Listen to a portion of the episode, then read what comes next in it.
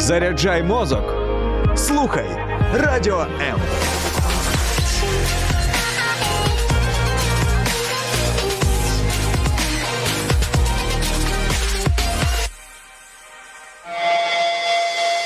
Реальні люди, реальні історії, реальне життя. Щопонеділка о 16-й. Проєкт Загартовані.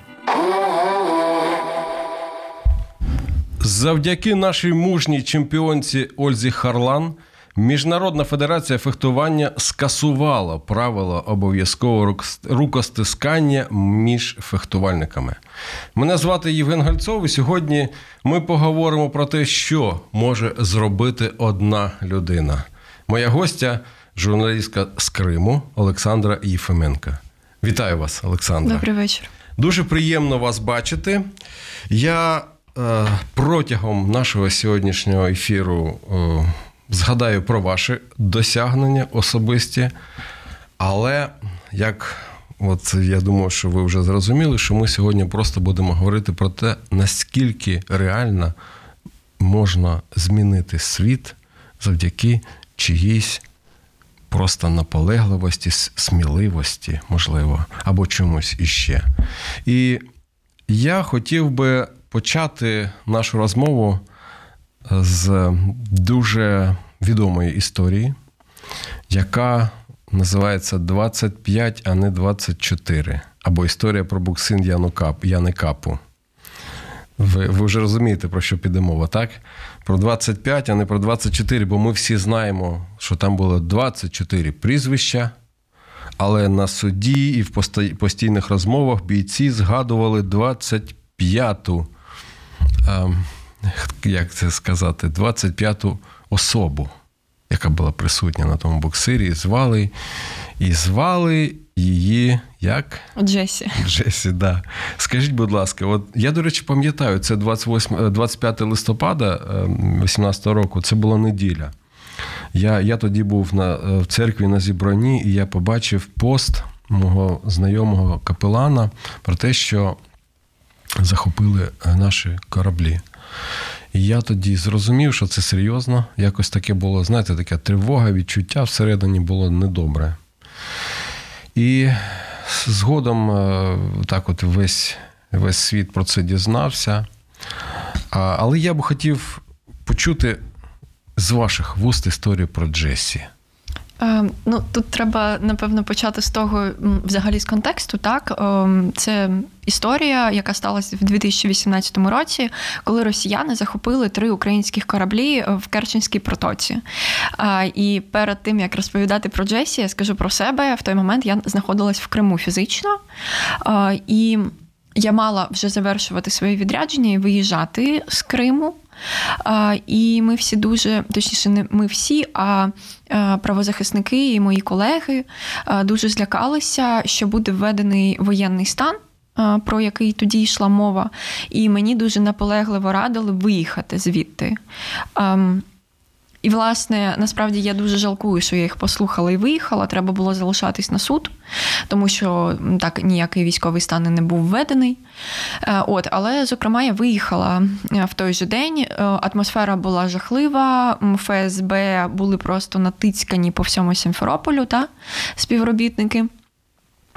Вони перевіряли абсолютно всіх, всі сумки і так далі. Тобто така напруга була на півострові ем, ще більша, ніж вона є зазвичай. так? Е, і, власне, я виїхала тоді з Криму. Тут треба розуміти ще момент, що я працювала в Криму як незалежна кореспондентка. Е, я працювала з редакцією Радіо Свободи Свобода, проєкт Крим Реалій. І, власне, в Криму я тоді не просто відпочивала, а я виконувала журналістську роботу. Та? Я спеціалізувалася на правозахисті і порушені прав людини на півострові в Криму, зокрема.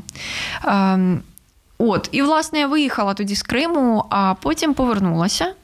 Коли моряки вже їм вже був обраний запобіжний захід е, в суді, і вони вже знаходились е, там в неволі в Криму.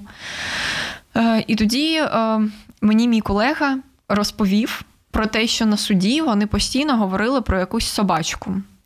І як йому тоді вдалося дізнатись, на Яни Капу буксирі Це один з буксирів, який був захоплений в полон разом з екіпажем. Окрім моряків, був було було цуценя, і його звали і звуть. Джесі. Три місяці тоді. Три було місяці так, було так. було ці, е, цьому собаку. І коли моряків захопили в полон, Джесі забрали теж, теж в Керченське ФСБ, е, де вона і була весь цей час. От, власне, така історія. І після цього ми дізнали, коли я дізналась про цю собаку, а там був дуже цікавий насправді з точки зору юриспруденції кейс, тому що в цьому кейсі працювало 48 адвокатів. Тобто у кожного то, моряка. Українці були адвокати чи ні? Ні, ні, ні. А це українців не допускають. Угу. Це були місцеві кримські адвокати і адвокати з Росії, які погодились захищати військовополонених і робили це абсолютно блискуче. Тобто вони дійсно захищали наших військових? Вони дійсно захищали. Це були адвокати. Не за призначенням, а адвокати, яких обрали родини От і це ну була блискуча адвокатська робота. І тоді я пішла до адвокатів, зокрема до адвоката Миколи Полозова, який власне і зібрав всю цю команду. Е, і сказала Микола Миколаєвич, треба діставати собаку.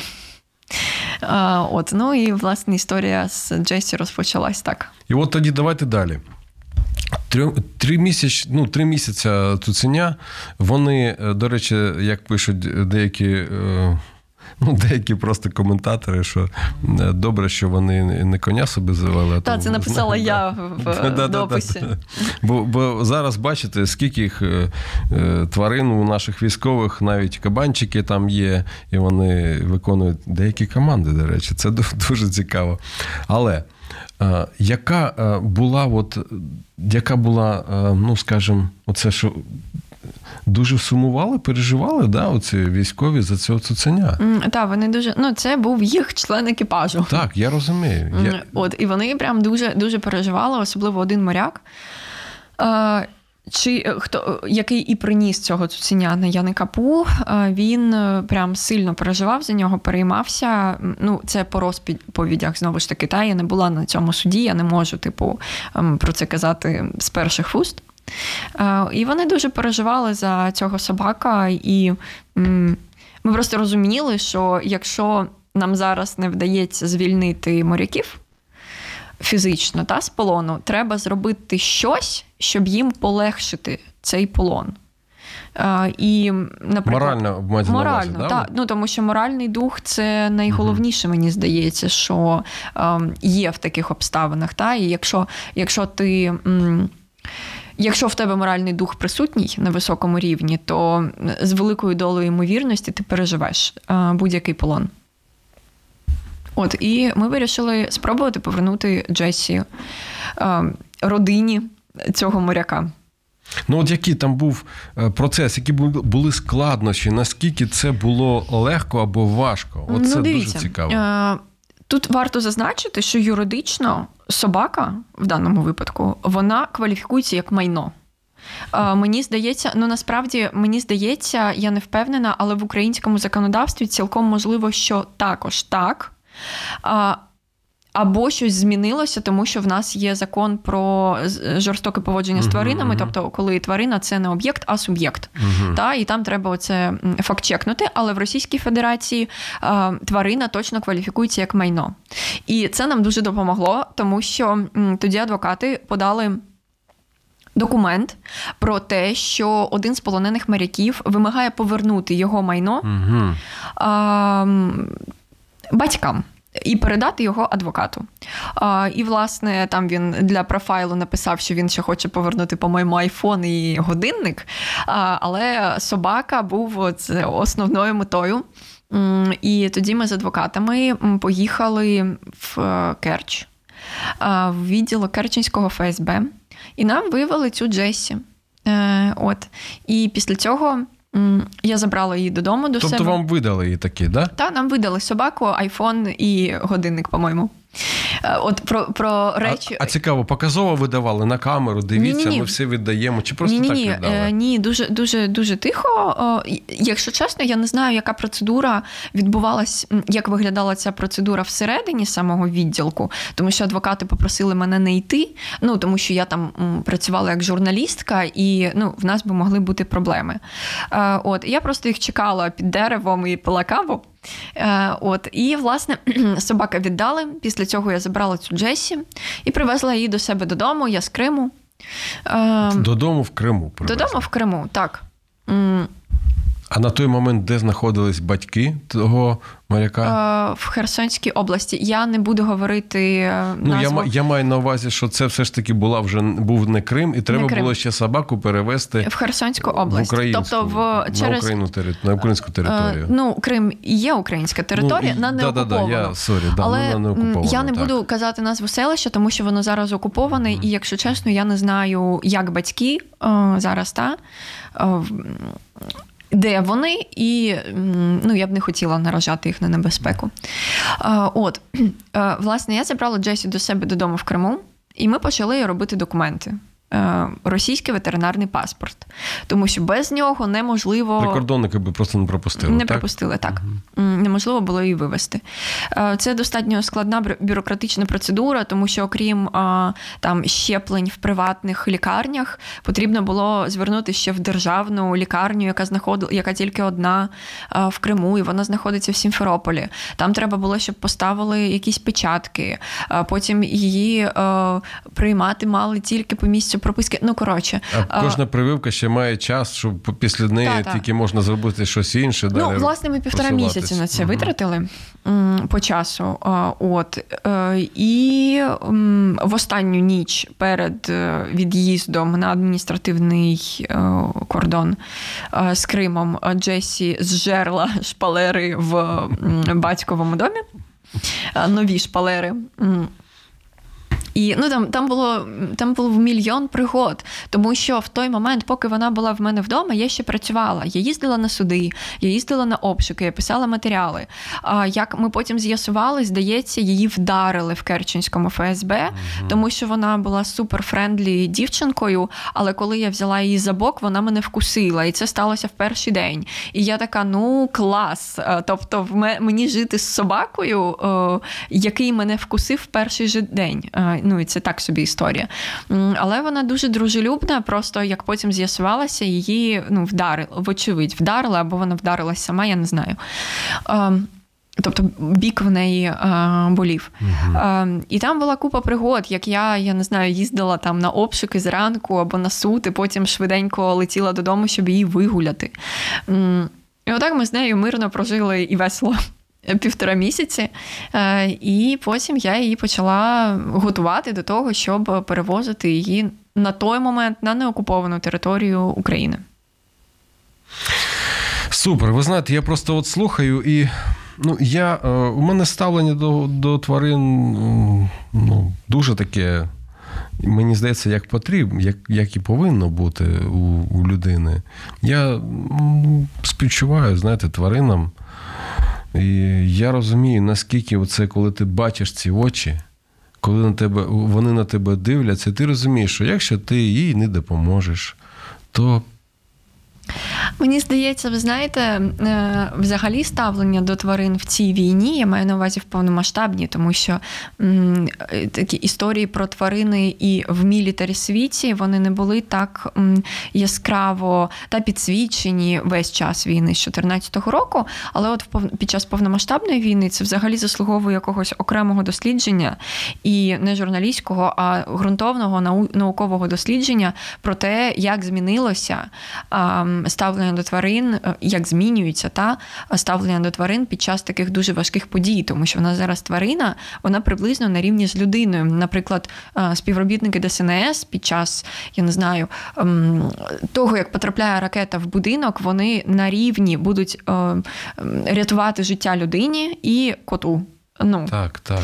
і ми це бачили неодноразово. Та? І я пам'ятаю, коли. Я написала історію про цю Джесі, тому що це була ціла спецоперація. Я їй в документах поставила інше ім'я про всяк випадок, тому що я не знала, Ну, Чи зафіксовано воно десь, щоб не було ну, вона в той питань? момент вже стала символом, так? Угу. І я не була впевнена, чи не в курсі про це росіяни. Щоб могли просто не випустити принципово. Будь-який, будь-який Да. привід знайти і не пропустити. А, так, і е, власне про що я хотіла розповісти, що коли я публікувала історію про цю Джесі, почали писати це. Я нагадую, був 19-й рік. Що, типу, ой, типу, росіяни зовсім вже е, там, значить, обізумілі, вони вже і собак беруть в полон. І мені здалося це трохи. м, Ну, некоректно. Я люблю факт-чекінг, я люблю факти, я працюю в журналістиці. І мені здалося це дуже емоційною такою висновком. А зараз я розумію, що ні. Ми бачили, як з Азовсталі виходили Я, я, до речі, про єнота хотів спитати. От. Ну, добре. Єнота не рятувала, але розумію про поки що. Але розумію, про що ви хочете спитати про Херсон. Так, Так. так. Мені, мені просто здається, що наше суспільство зараз настільки за кожного, що навіть за того єнота, скільки було цей, е, що готові були навіть е, кого там обміняти, я вже не пам'ятаю. Чи кума цього Путіна готова було обміняти на єнота. Я б, до речі, обміняв. Ну, Для мене той єнот був би навіть важливіший Ну, український на, на, символ. на Медведчука на той момент е, обміняла азовців, і це дуже важливо, мені здається. От да. Да, да, і я ж кажу, що мені здається, що ставлення до тварин зараз воно ну, окремого дослідження заслуговує. І коли е, був відданий наказ здатися захисникам Азовсталі в полон, е, ми бачили, як е, типу, вони брали з собою в полон тварин. І я знаю декілька історій, коли бійця або бійчиню вже обміняли, а там собаку не повернули. Ну і взагалі я говорила з військовим е, м, ветеринаром, і він розповідає, що е, собаки, які виконують бойові завдання, вони м, в розумінні російських військових іноді навіть цінніше, ніж м, просто банально український військовий, тому що навчити важче. Так. От тому так. Важко, важче навчити, і коли вона вже навчена е, командам деяким, то вона просто їх виконує. Угу. І це, на жаль, це, на жаль, сьогоднішня реальність. Ну, я б ще хотів все ж таки. Е, На мажорній ноті закінчити цю історію про Джесі. Я знаю, що все ж таки з прикордонниками були і далі якісь там е, ну, певні складнощі. І вже давайте вже доб'ємо цю, поставимо жирну крапку. Доб'ємо Джесі, да? Ні, це жарт. Джесі, да, ми доб'ємо всіх інших. Ем, Власне, ми приїхали на адміністративний кордон. Е, Я, я як знала, я виїхала заздалегідь о четвертій ранку, я вже була там з цією нещасною Джесі, ем, сонною. І, власне, вперше нас розвернули назад, тому що не вистачало якоїсь е, печатки в, В її документах. в її документах, в її ветеринар, ветеринарному паспорті. Ми повертаємось, це був. Так, це був армянський пункт пропуску. Ми повертаємось назад в Сімферополь, е, доставляємо, чекаємо, поки відкриється цей ветеринарний державний, ну, державна установа ветеринарна. Доставляємо цю печатку, повертаємось назад. Е, Її документи приймають, мої ні. Ну, в сенсі, е, я на той момент вже два роки працювала в Криму і е, як журналістка, і я особливо не пряталась. І всі російські там силовики. е, Вони знали, хто я така. І до цього мене затримували та, в Криму. Там періодично я бачила за собою спостереження якесь зовнішнє. І тоді затримали мене на цьому адмінкордоні, повели на допит Джесі. Е, І там по 158 разі в мене питали якісь анкетні дані. Ну, це така дуже е, смішна процедура, коли а я 4 роки працювала в окупованому Криму, коли ти 4 роки працюєш в Криму, і ти регулярно, кожний раз, кожний виїзд і в'їзд приходиш на цей допит, сидить один і той самий, значить, бідося ФСБшник і такий. Який же «Ваше- впізнає вас». ваше ім'я і прізвище. І я в якийсь момент не витримала, я кажу: слухайте, давайте так. Якщо в мене щось в житті зміниться взагалі, Я вас сама наберу. я вас наберу, попереджу. я вам прям першому скажу. Е, От, ну, маємо такі жарти. Е, І тоді не пропускали мене, і я, поки пройшла всю цю процедуру допиту, мене пропустили. Е, Потім повернувся ветеринарний лікар, ну, який нам на кордоні, там е, на адміністративному кордоні там працював. І він такий: от тут чогось ще не вистачає, а я розумію, що вони вже доскіпуються. Ну, от прям доскіпуються. І я кажу: ну коротше, маємо таку історію. Значить, дивіться, я або у вас залишаю жити тут, поки ви мене не пропустите. Або ви мене пропускаєте. Ну тому що я нікуди не піду без собака. А, Бо там були вже розмови: ой, давайте ви її вернете назад. О, от там батько мене відвозив, і вони базили, о, бачили це. Ем, давайте ви її віддасте батьку, ми вас пропустимо, а собачку ви потім заберете. І я така: М-м. ну, ви пропускаєте або мене з собакою, або я живу у вас з собакою. І вони щось порадились, порадились, порадились, порадились і пропустили нас. Ми, Я не пам'ятаю, як ми добігли ці 800 метрів, там 800 метрів армянський до армя... Ем, до українського пункту пропуску в армянську, там 800 метрів відстань буферної зони. Я не пам'ятаю, як ми з Джесі добігли ці 800 метрів, мене просто трусило, тому що я на нерв... Я вже там і, і поплакала, встигла, і попсихувала. Я наскаржилась всім адвокатам, які мені допомагали. На що вони сказали, що наш консул в Ростові, консул України в Ростові, Тарас Малишевський готовий її забрати в консульство жити. Я така, ні, я її буду вивозити. Я взяла на себе відповідальність, я маю це зробити. Ну, коротше, добігаємо ми до адміністративного пункту пропуску, і я просто трясучимися руками дістаю свій паспорт, е, паспорт ветеринарний собака. І е, прикордонник, який дивиться на мене, український такий Олександро, проходьте. І я така. В сенсі, ну тобто, мене там е, я так розумію, що мене там вже впізнавали, тому що ну я дуже часто їздила і мене вже в обличчя знали. І я так розумію, що певна робота ще велась з. Українською прикордонною службою, тому що а, в цю історію було про цю історію знала дуже мала кількість людей, але вони допомагали всіляко. В тому числі звернулись до української прикордонної служби, щоб мені допомогли і мене там не тримали в черзі, а, швидко пропустили і так далі. і так далі. Тому я так розумію, що коли вони побачили просто перелякану дівчину з собакою на синьо-жовтому, а в неї ще ошийники повідок, синьо-жовті були з синьо-жовтим ошийниками повідок квитком, вони такі, наш клієнт, проходьте. Е, я думаю, що вони навіть там кулемет підготували, якщо за вами хтось буде гнатись. Так що.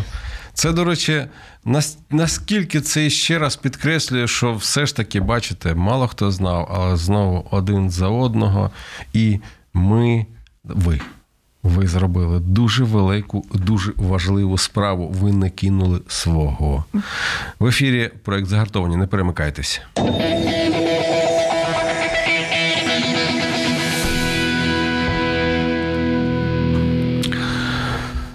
В Прагі відмінили в Празі відмінили лекцію Венедиктова о колонізації Сибірі.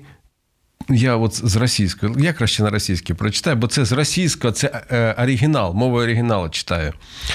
В Праге отменили лекцию Венедиктова о колонизации Сибири после жалоб радикальных украинцев.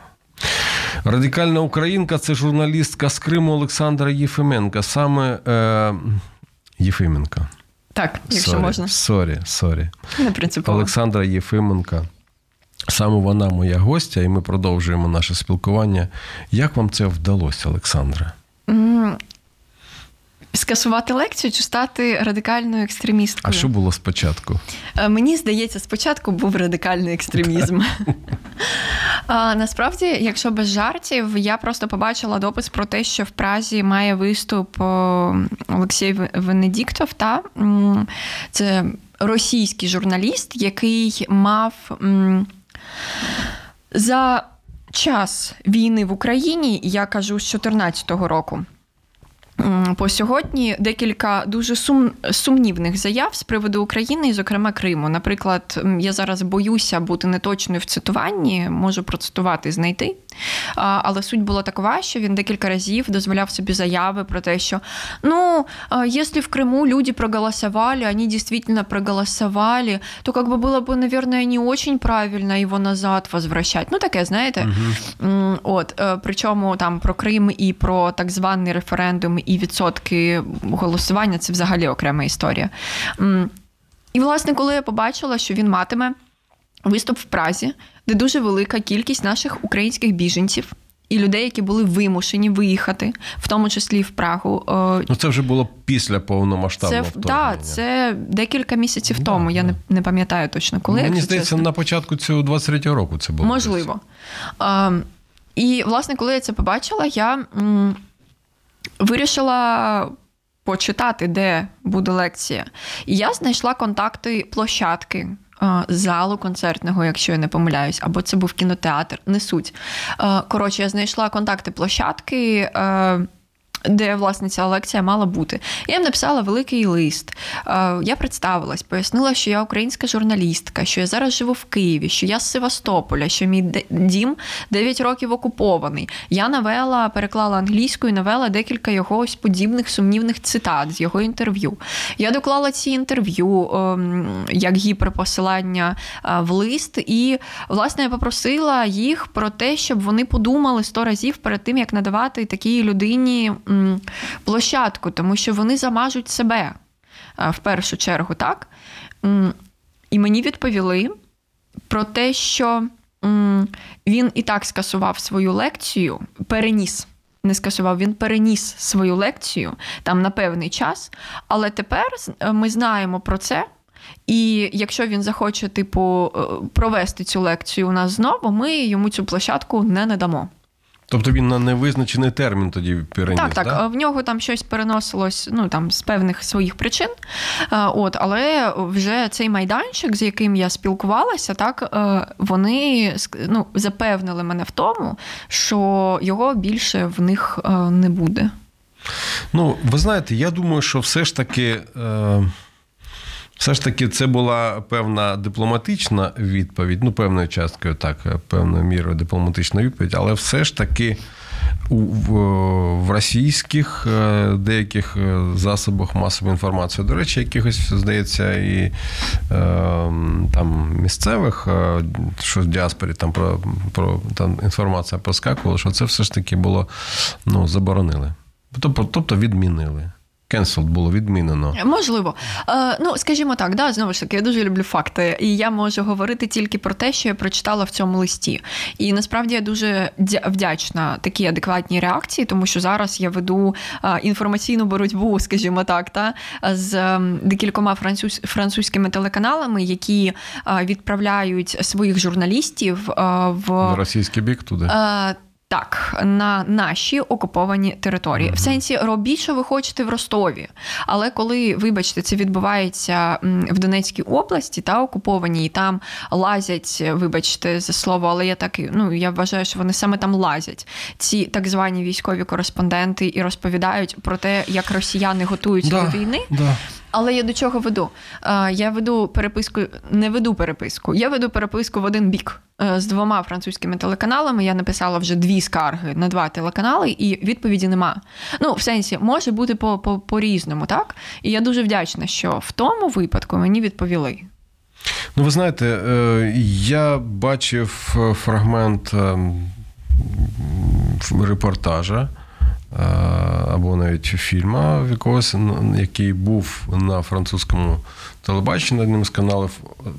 Я наскільки не помиляюсь, це було французьке телебачення, і там розповідалось е, про те, як.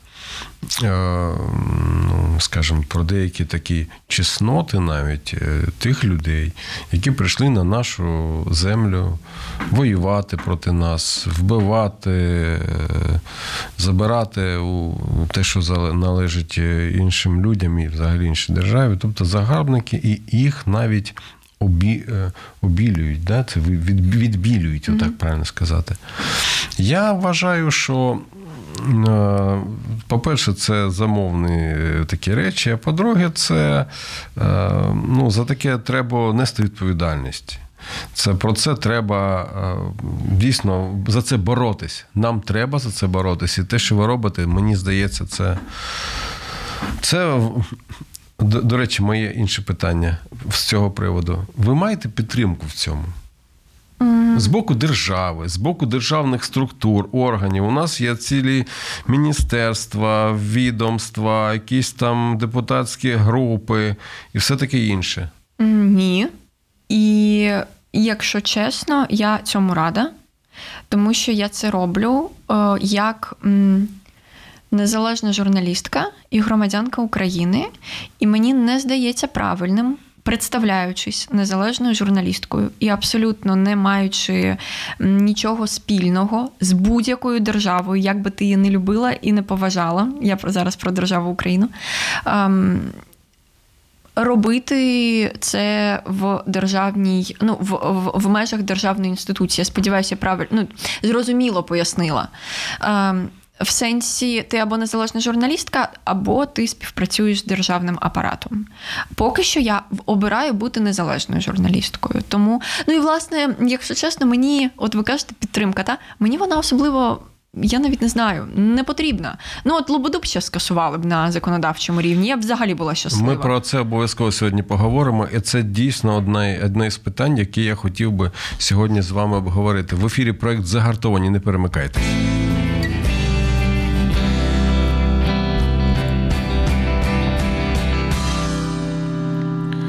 Я би сказав про Ло- про Лободу та інших е, обов'язково треба сьогодні згадати, тому що ем, коли відбувся концерт в Харкові, це моє рідне місто, до речі. Я дуже розумію, про що там йдеться. І коли е, в парку Шевченка, це напроти зоопарка, там дуже такий красивий парк, там це знаменита скульптура Тараса Шевченка, вона зараз вся обгорнута. Виходить е, така Світлана Лобода, співає пісні, її підтримує дуже велика кількість людей. І така 16-річна річна Дарина Вдовенко, якщо я не помиляюсь, я так вроді так її прізвище, з одиночним пікетом протягом всього виступу стоїть там написано Харків без Лободи. Харків це було настільки русифіковане місто, що навіть зараз там велика кількість е, людей, які спілкуються російською, е, назв російською. І я думаю, е, навіть російських таких всіх наративів там присутня дуже велика кількість. І під час виступу, от, е, от, е, вона каже, підійшла до дівчини. От то, щоб факт. Під час виступу артистка оця підійшла до дівчини і запитавши в неї, хто її прислав, скільки їй грошей за це дали. І після чого е, вона обійняла і за голову, і за волосся, і за спину. Тобто вона е, почала їй так торкатись, неприємно каже. Це дівчина каже, стало неприємно стало що вперше, що вдруге. Це відчувалось як зневага. І, по-моєму, здається, вона навіть вона, її- вона її там поцілувала в щочку, щось таке. Я, я це не пам'ятаю. Да, да, такий, такий факт присутній. От скажи, що тут не так? Тут все не так. Так. Е, в сенсі розбираємось по фактах. Світлана Лобода це українська співачка. Це співачка з українськими ко- коріннями, Ну, яка Вже не українська, це, да. це співачка з українськими коріннями, яка довгий час і під час війни з 2014 року а, жила, працювала і заробляла в Російській Федерації. І це не проблема. В сенсі, це не моя справа. Е, Проблема в тому, що вона велику кількість податків платила в російський бюджет, Так. за рахунок якого зараз е, закуповується і виробляється зброя, яка обстрілює територію моєї країни. Після початку повномасштабної війни вона повертається. Значить, по-перше, вона ридає в ефірі, розкаюється, повертається сюди, донатить величезні кошти. І можна собі уявити, що людина виправилась, правда? Ну, всі ми помиляємось. Я колись російською говорила, і я не так давно на українську перейшла. Це також помилка, типу, і ну, мені не соромно в ній зізнатися. Бо я її виправила.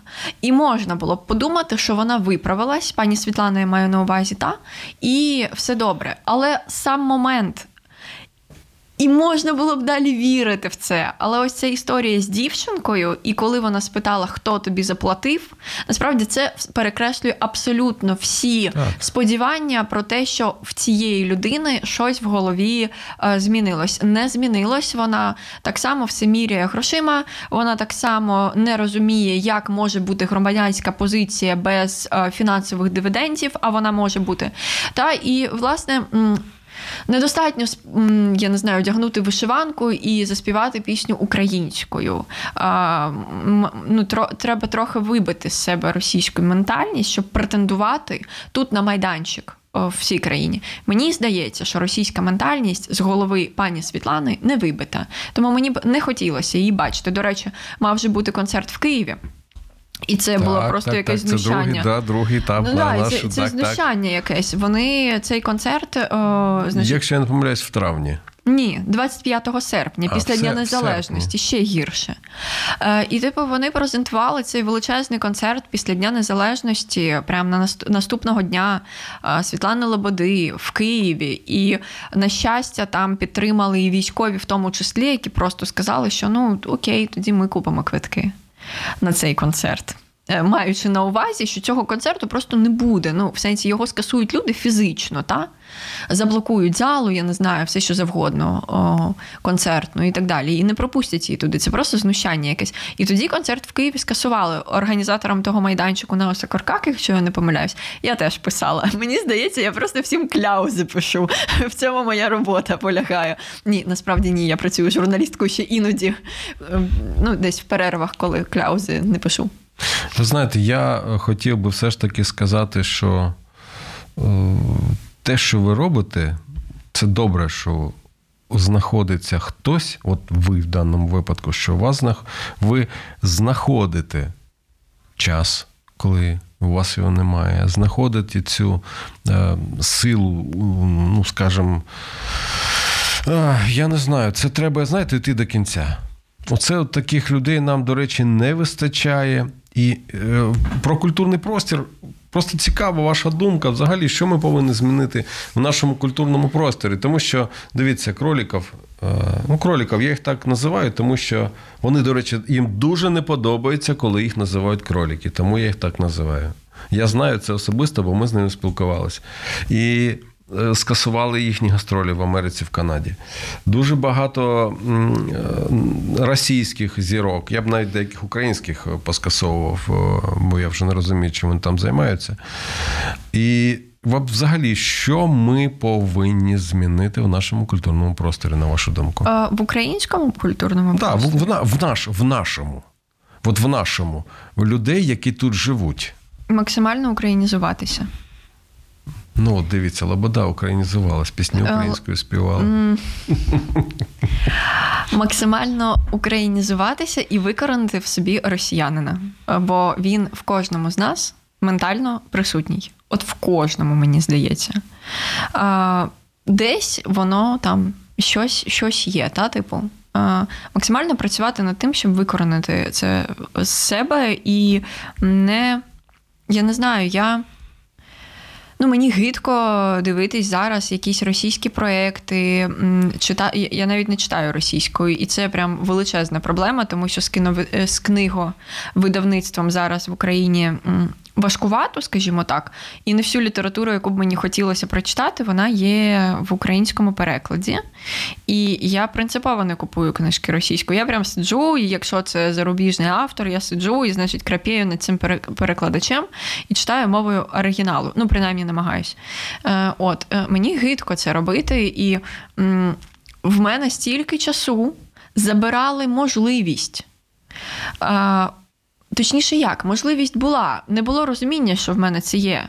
А, тому що, типу, я вчилась в українській типу школі російською мовою. В мене навіть українську мову російською читали. Угу, два рази на тиждень.